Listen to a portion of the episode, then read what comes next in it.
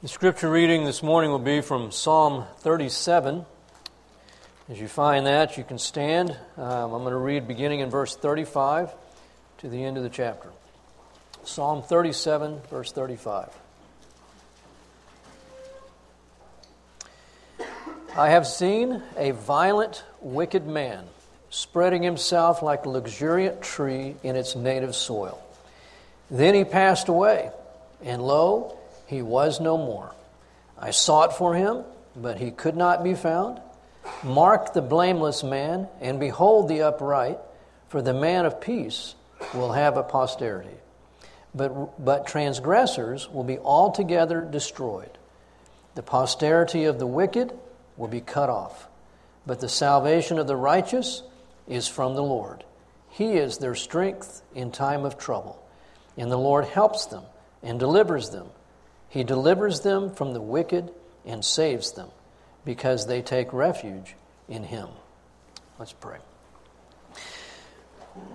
We do thank you that you are our salvation. And our rest and our peace and our confidence is in you, O Lord. We have never been able to save ourselves.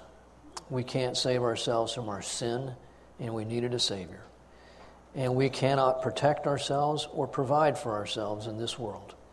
We are totally dependent upon you.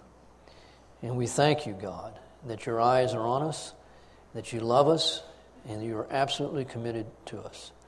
And we pray as we look at your word, God, that our hearts would be sustained and strengthened in the truth of who you are and all that you are to us.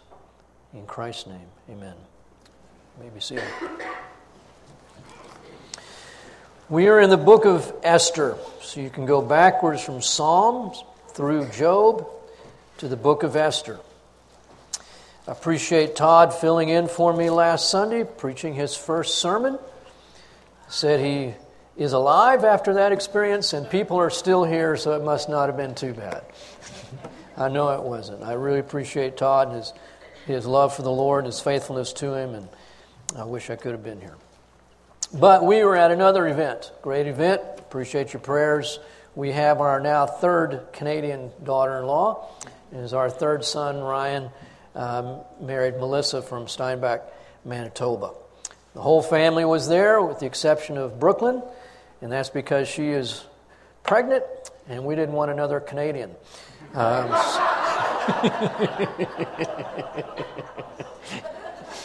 only kidding. Um, the Gallows were there as well, and my dad and Kathy were there. It was a wonderful time. Beautiful outdoor wedding, beautiful bride. Everything was great. So we're thankful. God is good.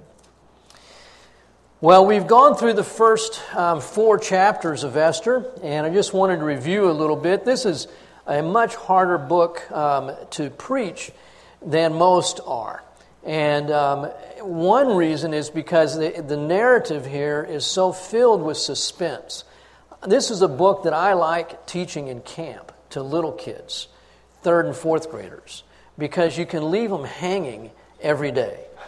And they just and they're just going, no, what's next? You can't stop. Oh, you got to wait till tomorrow, and you do that. Get to do that for five days in camp. It's wonderful. Little different here eh, with us, but, but by way of overview, a few things that have stood out very strongly in these first four chapters. And one is, again, clearly we are seeing how God is in control. Providentially, God knows He has the foresight, which is the basic meaning of providence. God can see in advance to know what's going to happen and set the stage so that even though people are making their own choices, God is in control of what's happening and can turn all things together for good. And so there's no detail that God is not managing and is in control of. It doesn't mean He's the originator of everything. Scripture is very clear that God is not the originator of sin. And there are things that men do in their sinfulness, in their hostility toward God, that God clearly condemns and says, I have nothing to do with this. So we need to be clear on that. There are certain things that happen in this world, God has nothing to do with it. Having said that, He is still in control. And there is nothing that happens that God cannot work that together for good.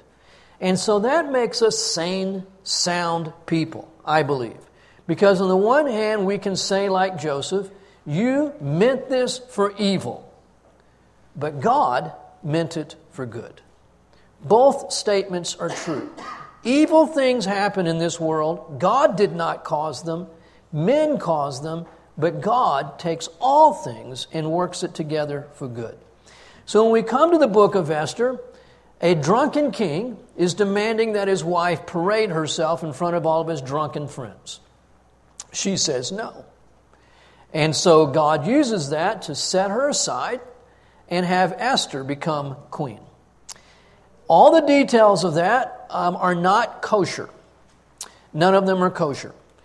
Um, she is serving in a harem. She is not married. She is not presenting herself as Jewish. She is not living as Jewish. It's not a good situation, but God's using it all.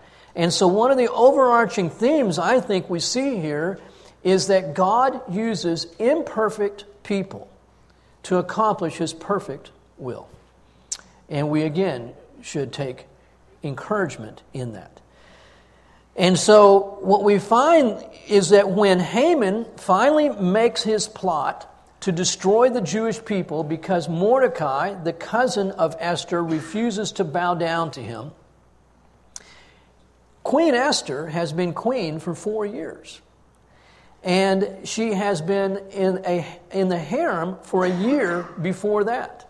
So, for five years, she's been in the palace before Haman makes his attempt to, to annihilate the Jewish people.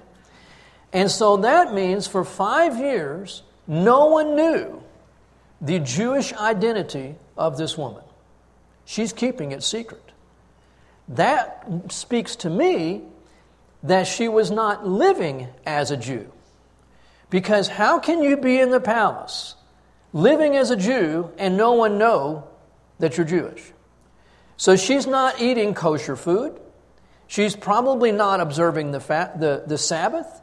She's not observing any of the feast. She is not living by her Jewish name, but rather by her Persian name.